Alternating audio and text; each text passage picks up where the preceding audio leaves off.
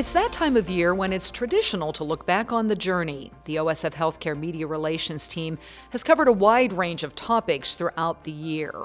On today's episode of Health Accelerated, brought to you by OSF Healthcare, we are taking a look back at some of the stories from the OSF newsroom that you may have missed. OSF has managed its own newsroom since 2016. There are five of us on the media relations team. I'm Shelli Dankoff, and joining me today for the year in review conversation are Colleen Reynolds, Paul Arco, Tim Ditman, and Matt Sheehan. You may have seen the names cross at various times. Now you can put the faces with them. It is a rarity that all of us get together in one place at one time because this team is dispersed throughout our 16 hospital ministry. I think we all would agree to start off with that 2023 saw a lot of growth for OSF Healthcare and exciting ways that we are looking to change the delivery of healthcare throughout our ministry. So, Colleen, I am going to start with you because you support the work of our OSF Innovation and our digital health teams. And I think we all would agree that artificial intelligence, AI, if you will, is making a big impact in transforming healthcare. So, what are some of the key advances you have seen through this year? First of all, I'm just going to acknowledge AI is literally everywhere now. I mean, it seemed like overnight it exploded. It is the subject matter of so many TV shows. And of course, the main theme is AI is bad. but here at OSF, we are really believing that AI can do a lot to transform healthcare and can really improve delivery, and outcomes. But it is not going to replace a physician. It's not going to replace a nurse or anyone in a decision making role. What it is doing, it is helping support that decision making process with good data, better information than we've ever had. And so, just a couple of examples of that uh, that I think are amazing. We're using it to identify patients who are at high risk of not doing well you know, as they're admitted to the hospital. So we're going to watch them more closely. We're going to pay much more attention to the various symptoms that would indicate they are declining. And that AI is used to predict okay, these are the high risk patients, and we got to watch them more closely. So that's awesome. Also, looking at patients who are at high risk to be readmitted to the hospital. So when they're leaving, we're making sure we're not discharging them too soon. We're making sure they have a great transition plan and you know that the next location they go to is the appropriate place for them. And then we're also using it to really talk about patients with are hospitalized who have a very serious life threatening condition that AI is checking to make sure that they have an end of life care plan so that we know what that patient wants. And if those discussions have not occurred, we are prioritizing those patients, not because we're concerned about the mortality necessarily, but we want to make sure that we are prepared and they are prepared just in case. So it's it's been great and we've been using that to great success so far. And some of that work, especially with the end of life discussions, is coming out of the work with Dr. Jonathan Handler, who is the uh, senior fellow and clinical informaticist with OSF Healthcare through OSF Innovation. So why is his work so important for what we're doing moving forward? Yeah, that's a great question. You, Dr. Handler has been one of the busiest guys in show business this year because we are really benefiting from his expertise. And one of the things that have really made his star rise on the national scene is his work with cancer nurse navigators. So these are the nurses that help the patients who have a cancer diagnosis and help them manage through the whole system. So they're doing everything from educating to um, getting social supports, especially if they live alone, don't have a family network. And they're also helping them schedule appointments, finding out about specialty care that they might need. Well, obviously, these nurse navigators were super busy. They were getting burnt out, they were overworked, they were they loved their patients so much that they were spending a lot of their own personal time trying to help them. And Dr. Handler was brought in because, again, there's got to be a better way. And he was able to use data from electronic health records that de-identifies the patients but has very important you know markers and data and built a large language model, as they call it, and now that's informing that workflow. And it's amazing. And they were able to test it against the random distribution that they were using. And it turns out it is a much fairer, better way of distributing that really hard work. Yeah, Dr. Handler is so elevated. I mean, he's consulting on a presidential panel for President Biden. So, I mean, that's the level that OSF Healthcare has found itself at with some of this work we're doing through OSF Innovation. But I, I want to ask one final question, at least preliminarily you know, you hear the concerns about ethics and AI, and we're all about being ethical within healthcare. You, that bottom line, that is what we're all about. So, how do we address those ethical concerns? Again, this is where Dr. Handler has some really good expertise. And, you know, just like anything, you put bad data in, bad data comes out. So, one of the things he's working on with researchers that are with our academic partners, the U of I in Peoria, Chicago, Urbana Champaign, using grant dollars, research money out of our Jump Arches, you know, foundation. And that is really helping them look at what is the best use of data? What are the markers that need to go into developing that AI? And let's account for were there biases that went into that?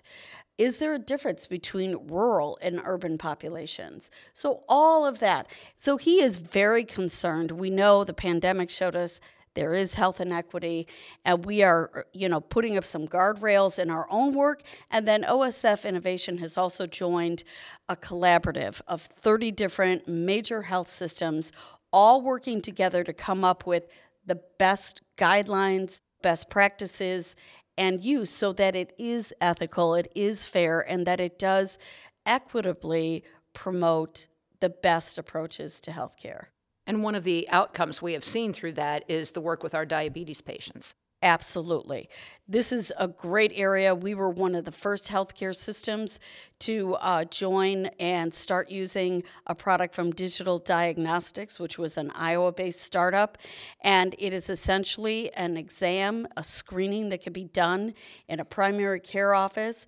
Doesn't even have to be an eye office. We're using it because a majority of our patients with diabetes are treated in the primary care office. So they can get that screening, and within a matter of minutes, this AI backed system can say whether patients with diabetes are at risk or have already have symptoms of diabetic retinopathy, which is the number one cause of blindness for US adults. So that's pretty big. And Dr. Meeker was one of our first uh, physician leaders to really get on board with this. Thanks, Colleen. A lot of impressive work taking place through the innovation and digital health world. And I think we all would agree that AI is going to be one of those ongoing topics that I have a feeling will take up a lot of your time in 2024 as well. But that's a good thing. Yeah, that was a good thing. Um, 2023 was a bit of a transition year of sorts for COVID 19. It hasn't gone away and it's now part of the year, regular yearly respiratory illnesses. I turn to Matt Sheehan, the newest member of the OSF Healthcare Media Relations team. You have spent a good part of the year working on, you know, respiratory stories and taking a look of it and how we stay healthy, particularly with respiratory syncytial virus or RSV. Let's talk a little bit about that and why that is so important. Yeah, so I think the biggest thing that came out of this this year is that uh, after 60 years of research and data with scientists and uh, medical professionals trying to figure out a vaccine, we finally got one. So it took six decades, and now it's finally here. Now, the issue that we're running with uh, right now is rolling that out. And we saw issues with the COVID vaccine, and now we're seeing similar things with distribution with the RSV vaccine. So I think that's the biggest news of the year. As you mentioned, there are multiple respiratory illnesses and viruses that go around flu, COVID 19, RSV, especially with kids in school. We just got done with some holiday gatherings. So this time of year, it's, it's very popular. And so, you know, we were able to speak this year and kind of see the uh, trajectory of, hey, this is announced, this is approved, boom okay, next we're trying to get this approved uh, for pregnant women because they want the antibodies to then go into their unborn babies so that they can have some protection when they are born uh, because we know that, you know, younger children and babies are very susceptible. And so then that was approved. And now it's, you know, we have older adults that it's approved for, 65 and older. So you have all these different parts of that. And again, we're seeing kind of some frustration from different healthcare systems because we have patients coming in and asking, How can I get this? And you can't yet at a lot of places. We have to direct you to this website or that website or the, this specific vaccines website. And so hopefully, you know, I'm optimistic that in 2024, we'll get some good news that vaccine will be rolling out a little easier for those who want it the recommendation that I've gotten from many sort of doctors is talk to your healthcare provider and see if it's right for you. We focused recently, at least a lot, on RSV in kids because it's a thing. Yes, the pregnant women started early, but now it's kind of the kids, and we're we haven't even hardly touched winter yet, and it's already rearing its ugly head. Why is that a big deal that we need to be so focused on that? Well, I think it's, uh, you know, for me as a parent, and a lot of us at this table, we're parents, and people that are watching this are going to be parents. Protection of our kids is of the utmost importance. And so, if we can figure out ways uh, to protect our kids, and that's why we as a team here are being proactive of talking to pediatricians. How can we keep our kids safe? So, that's hand hygiene, that's, you know, coughing into your arm, that type of thing. It's easy things that, you know, I think we tend to lose sight of, but there are things we can do on a daily basis to protect ourselves and not only what we can do to be prevention beforehand but what can we do if and when we were to get a virus like rsv kids are so good at coughing into the inside of their hand you know? or not. One, one other area i was going to focus on really quickly because it deals with infants all the way up to age five who have rsv one of the great things about working at osf is they innovate and they meet the moment. And they did that with RSV last season when, if you remember, we had an early start to the season. It was out of control. Hospitals were filling up. And so, what they did is they turned to their OSF on call colleagues and created a remote patient monitoring program for infants all the way to age five that could be monitored at home and escalated to a virtual visit or you need to go to the emergency room if necessary. But it, for the most part, RSV and some other viral illnesses can be managed at home. And so that's what they did. And there were over 200 patients admitted, and that program started in December. You know, it took them a little bit to ramp it up. Now, what they're doing, which I think is just fantastic, is they've expanded that program for those infants to five year old and any respiratory illness now. They will, with a referral from a physician and a diagnosis, and you have to live in Illinois or Michigan, those are the communities we serve. If, if you get that, you can have your child monitored at home. What comfort and relief that would be for a parent. Yeah, and we've heard the success stories. I mean, there's been a lot of them out there that people are so appreciative because it's not only about the sick child, it's also about how that expands out to it trickles down to if you have to go to work or various other things like that, where if you can be at home and do that, it, it really is helpful. In addition to looking back, I think we've reached the time of year where it's about Thanksgiving, it's about counting your blessings. And Tim, you've been involved in a couple of stories this year that have been about blessings. And there was one that honestly involved the majority of this team. So it, it shows the benefits of working for a health ministry that can connect all the dots and bring all the pieces together. So let's talk a little bit about Quentin Porter's story, because this is just amazing. So, one of the things we were able to do, which was an incredibly emotional moment, we were able to connect Quentin to his donor, this young man in Miami. He didn't know who it was up until this point. He just knew that some benevolent person out there saved his life. And I know, Matt, you did some of the legwork on that, working through various health systems, and then you were able to speak with the donor. Yeah, absolutely. So this is the uh, the great thing about you know social media, the digital age that we live in is I think we knew early on that the Mayo Clinic was involved somehow, and we knew somehow that it was in Florida. So what did we do? We went to the media team at Mayo Clinic Florida. OSF and Mayo Clinic kind of came together. They were able to talk to the donor down in Florida, and he was saying, "Yeah, I'll do this interview um, with OSF." So I ended up being able to set up a Zoom with him. He speaks a little bit of English, but mostly Spanish is his primary language, and uh, Spanish is my secondary language. So we were able to do an interview in both English and Spanish. And I think Quentin, for the first time, was able to see and know who this guy is that, you know, gave his life to help him. And the reason the donor said to me, he just wanted to help somebody. And so that's just a great story. Yeah, just wonderful. So then I was able to take the video of your conversation, go over to Quentin's home, play it for him, and um, the, the tears were flowing. And Quentin himself is a character. I mean, this is a guy who has a background in acting and in radio and in media. He was I was over at his house and he was telling me stories about how he used to hang out with Charlie Sheen and all the things that they did that I can't repeat here.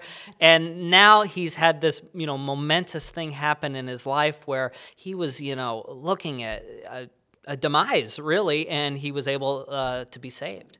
And then we connect the dots. So we've got Monmouth, Illinois, we have got Florida, and then we connect just south of Rockford, Illinois, correct? That's right. Uh, Christy, his high school girlfriend, she lived uh, in Rockford at the time. And uh, again, just a, a, very emotional story that Christy shared with us. And uh, she said to me, she goes, You know, some people write a book, some people run a marathon. She said, This was my gift. This is what I could give to Quentin. And it was just, you know, you could see the tears coming down her cheeks as well. She thought it was a small thing, but it was such an important thing, and her piece of it was just uh, was remarkable. And um, this is something that she will carry on with her for the rest of her life as well. And we have to give a shout out to the transplant team at OSF St. Francis Medical Center in Peoria because that's, you know, that did his surgery here because that's where our transplant team is based. So, paired kidney exchange, we encourage everybody to look at it and consider it because it does connect the dots. And you never know. I mean, we're still talking about this story, and it was solidly six, eight months ago. I mean, it was early in the year when that De- happened. definitely my favorite story of the year that I've done. Now, you recently had another one, Tim, that was this also benevolent strangers. How many of us would be willing to do this? Yeah, so this was another story out of the Champaign Urbana area. a gentleman by the name of Lester Lindsay, who works at a local restaurant. Uh, he was leaving work for the day, was uh, riding home. His, his cousin picked him up and was riding home, and then he suddenly collapsed, went into cardiac arrest and uh, his cousin was trying to get first responders to come to the scene. And uh, then a good Samaritan just happened to be nearby. Her name is Shannon Walter. She works for the local park district, and she was experienced with CPR. She's CPR certified, and we can maybe talk about the importance of being CPR certified a little bit later. But she rushed to the scene. Uh, she performed CPR on Quentin before first responders could arrive. And in talking to everyone involved with the story, including some doctors and some EMS people, they all emphasized that that's the missing link of survival. That five to 10 minutes between when 911 is called and when first responders arrive. And if you have someone there that can perform CPR and can be that bridge until first responders get there with all their equipment and the ambulance, um, that is key in helping people survive out of hospital cardiac arrest because for out of hospital cardiac arrest the odds are, are not very high. And i hate to, to be all grim but that's just the reality is if, if you're in a public place away from a medical facility you know you really have to have care quickly in order to survive a major heart event. Uh, the other major part of this you're probably asking yourself well how did shannon know to get to the scene. She was across the street having lunch. She didn't know what was going on over there. Uh, there's an app, a smartphone app, which is supported by OSF in multiple markets, including in Champaign Urbana. It's called PulsePoint. And basically, what that does is it gives you CPR alerts when someone nearby needs CPR. And so that's how Shannon was alerted. She got a ping on her phone saying, hey, just across the street, a few hundred yards away, someone needs CPR. And so that's kind of the, the other uh, peg to this is, you know, you should look into learning CPR, getting CPR certified, but you should also check out this this app as well. Which again, it's it's a nationwide app, but locally within markets, it's supported by OSF, and um, it allows you to not only you know follow first responder calls, but the big thing is to turn on alerts just like you would get an alert on your phone from you know a social media app you can turn on alerts that notify you when someone nearby needs cpr and you can be a lifesaver The other great part of that app, and I've known people who survived because of it, is it also identifies where defibrillators are if you're in a certain building. And this is really important holiday time. Lots of people are under stress. And if you are out shopping or if you are someplace, make sure you have that Pulse Point app downloaded on your phone.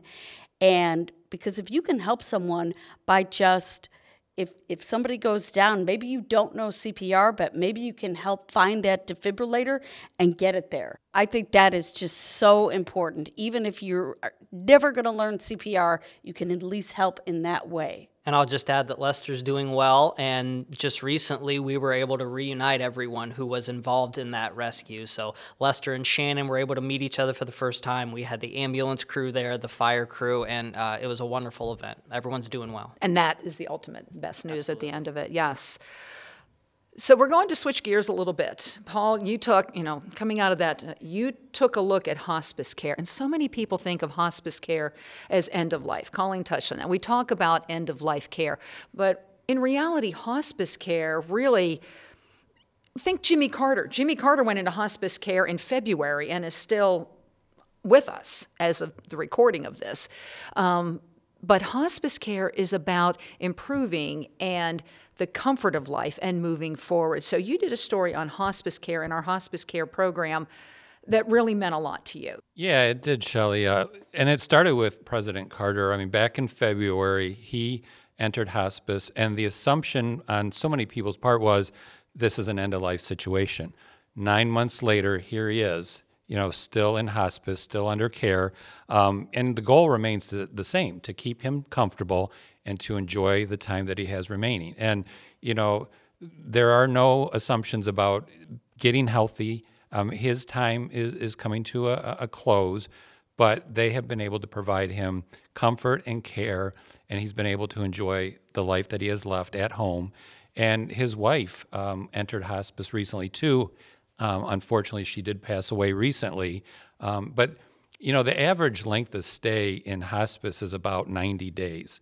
Um, but some people don't make 90 days. Some people live a lot longer, like President Carter. So, I mean, you, you just don't know. But it's been around for a long time. I mean, it started in England in 1967, came to the United States in the mid uh, 70s. And so it's been around a long time. But there are 3,200 programs in the country. Um, and there are a million people that are in hospice, and it's it's it's such a benefit not only for the patient, um, but it's a, a benefit to the family, and it gives them the peace of mind that their family member is being taken care of. And honestly, our providers wish more people knew about this program or or would at least take advantage of it because it is a tough conversation to have let's be honest it's a hard conversation to have but the providers you spoke with wish more people knew about this and took advantage of it right Right. I interviewed uh, Dr. Sarah Whalen. She's the medical director for OSF Hospice in Rockford, and she gives some great tips. I mean, one is ask for referrals. Um, you know, ask your friends, ask your family, ask the hospital. You know, um, for some referrals. Ask questions about the services that they provide, uh, pain management or whatever the case may be. Um, but the care team is more than just a doctor and a nurse. There's an entire care team that will provide the care for your loved one and then make sure that you're comfortable with your decision and also make sure that your loved one is comfortable with this decision as well so um, you know it, again i can't stress the importance of how you know it really benefits the entire family and uh, you know it, it, it's it's making a difference uh, for these families each and every day and the impact i did a story in escanaba as well about another family that uh, benefited from the services of osf in escanaba and it's the same thing this family said to me we could not have gotten through this ordeal without the, the love and the support from the staff at OSF Hospice. And that, that support continues to this day. Their father passed away a couple years ago, but they still keep tabs on this family. So that care, that love, and that support really never goes away. So the conversation with the providers, as Dr. Whalen says, is so important. As we're looking back to all of you, what most surprised you in the areas you support or the healthcare coverage that we did over the past year? What was the biggest surprise? I'll join in with the AI theme, and that was how quickly AI became the biggest thing dominating media.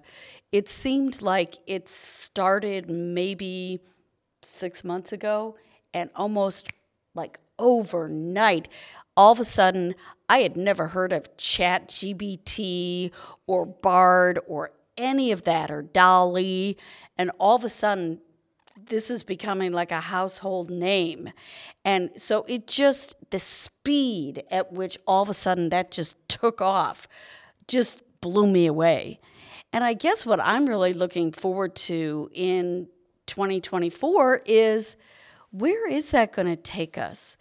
Because I think I, like a lot of people here at OSF, do believe it has the power, just the computational power to use data in such a meaningful way, I think we could just help so many more people in such a big way. I think we can improve access, outcomes, equity, all of it. And I think that is just like, it's one of the most exciting times in healthcare, really. But we've also on this team had the discussion about how it will affect what we do too. Uh-huh. Uh, and we've all having conversations about it because everybody's like, "Oh, is ChatGPT writing your stories? Are they doing stuff?" And we all keep, we all go kicking and screaming. We all know that, but it can be a benefit and it can provide some help, and we all know that. So it is a conversation for the media relations team to have moving forward of how we manage that. And then to our listeners and viewers, what do you believe? You know, so it has to be. That's another big conversation around AI because it pulls in from different data points and where its source is coming from. Because we've seen that it's not always 100% accurate. And transparency is interesting because some publications began by disclosing that this article was written by, yeah. you know, AI. They're not doing that anymore which scares me a little bit. But as we've all learned from trial and error, you can tell the difference. And if you're relying on generative AI, just the surface stuff for, you know, good information, you better be careful. You better double check and vet everything because it is not all it's cracked up to be, at least not yet. I don't know if that it's a surprise, but um, I've done a lot of work with our colleges of nursing uh, this year, and uh, we welcomed our new president, Dr. Charlene Aaron, to um, OSF, and she has just taken off running. She's got great ideas, great experience, and you know the, the times I've had the, uh, the opportunity to chat with her, um, she wants to get more into the high schools to start recruiting students. Um, she wants to create more of a mentorship program. Uh, she wants to get more men in the field of nursing, and so you're going to see exciting things happening with our colleges of nursing, both in Peoria and Rockford, and that's exciting to to be on uh, the same page with her and to tell those stories. One thing I just did recently with them is a telehealth uh, medicine um, program that they've started in Rockford. And so now they are teaching telehealth to their nursing students, and they are learning things they never would have thought would be part of their curriculum before COVID, but now it's a game changer, and they're going to do telehealth and a whole lot of other things. And the thing quickly that I'm looking forward to is just all the programs, the new services, and the new providers that we have as well. I mean, there are so many people with great experience, great stories. We have patient testimonials coming down the pike, and you know we're we're making a difference each and every day, and it's just really exciting to be one of the storytellers telling those stories. Well, I'll just say, uh, not to to piggyback off Paul, but it wasn't so much a surprise, but just everything I've learned over this past year about healthcare, about what OSF is doing. I mean, if I look back at my files and say all of the stories that I've written this year, it's been everything from stories about exercise to stories about pregnancy. I even did a story about why you shouldn't pick your nose excessively. I mean, just anything and everything. And and I I'm a storyteller at heart, so I love telling those stories. So that's been the most fulfilling for me this year is to get to tell those stories. And then kind of continuing that theme moving forward. What I'm most looking forward to is continuing to tell those stories. In particular, what Paul just said, our patient success stories. I, I love getting to sit down with those people who are kind enough and open enough to share their stories with me and you know what might have been a traumatic time of their life but they're willing to share it publicly so that they can help others um, later this week i'm going to sit down with one of our cancer patients who is uh, an older adult uh, and he's a bull rider he is continuing to ride B-U-L-L, bulls. bull yes, rider. like the animal. Okay, And all he's right. continuing to do that while he's getting chemo. I mean, what an incredible story. Okay, I can't wait to see this guy. Can't This is top gonna- that. Sorry, I'm just going to say we write bull some. No, just kidding. Um, no, that'll be fascinating. Yeah. That, but you're right. Those are the things and the advances that we're making because 15, 20 years ago, that might not have been the case. Right. All right, I'm going to go to the new kid on the block over here on Yes. the end, Matt Sheehan. So you made the transition from a media world into the PR world, and so what has I'll ask you, what has been the biggest surprises over the years, and then looking forward, because you had to hit the ground running hard early in the year. Yeah, I came over from uh, doing TV for five years to joining you all in February, and so it was an interesting time. Um, I have to go back. You know, we're talking about surprises, is um, and I don't know if it's so much of a surprise, more of just becoming refreshed of honestly COVID and where we've came from and where we've gone. I mean, I got married in 2021, COVID time. Masks were worn and certain things. We, you know, we're worried about the numbers of who could come to the ceremony and all this stuff because of regulations. Uh, we had our first child during COVID. Uh, so that was another, you know, thing there going on. But then this year, what we've seen so much growth, and I mean, I I feel refreshed to like be able to travel and be able to kind of live life more freely. Um, so that's been kind of my surprise because I feel like I was getting in a rut, and I think a lot of people were like, is this ever going to end?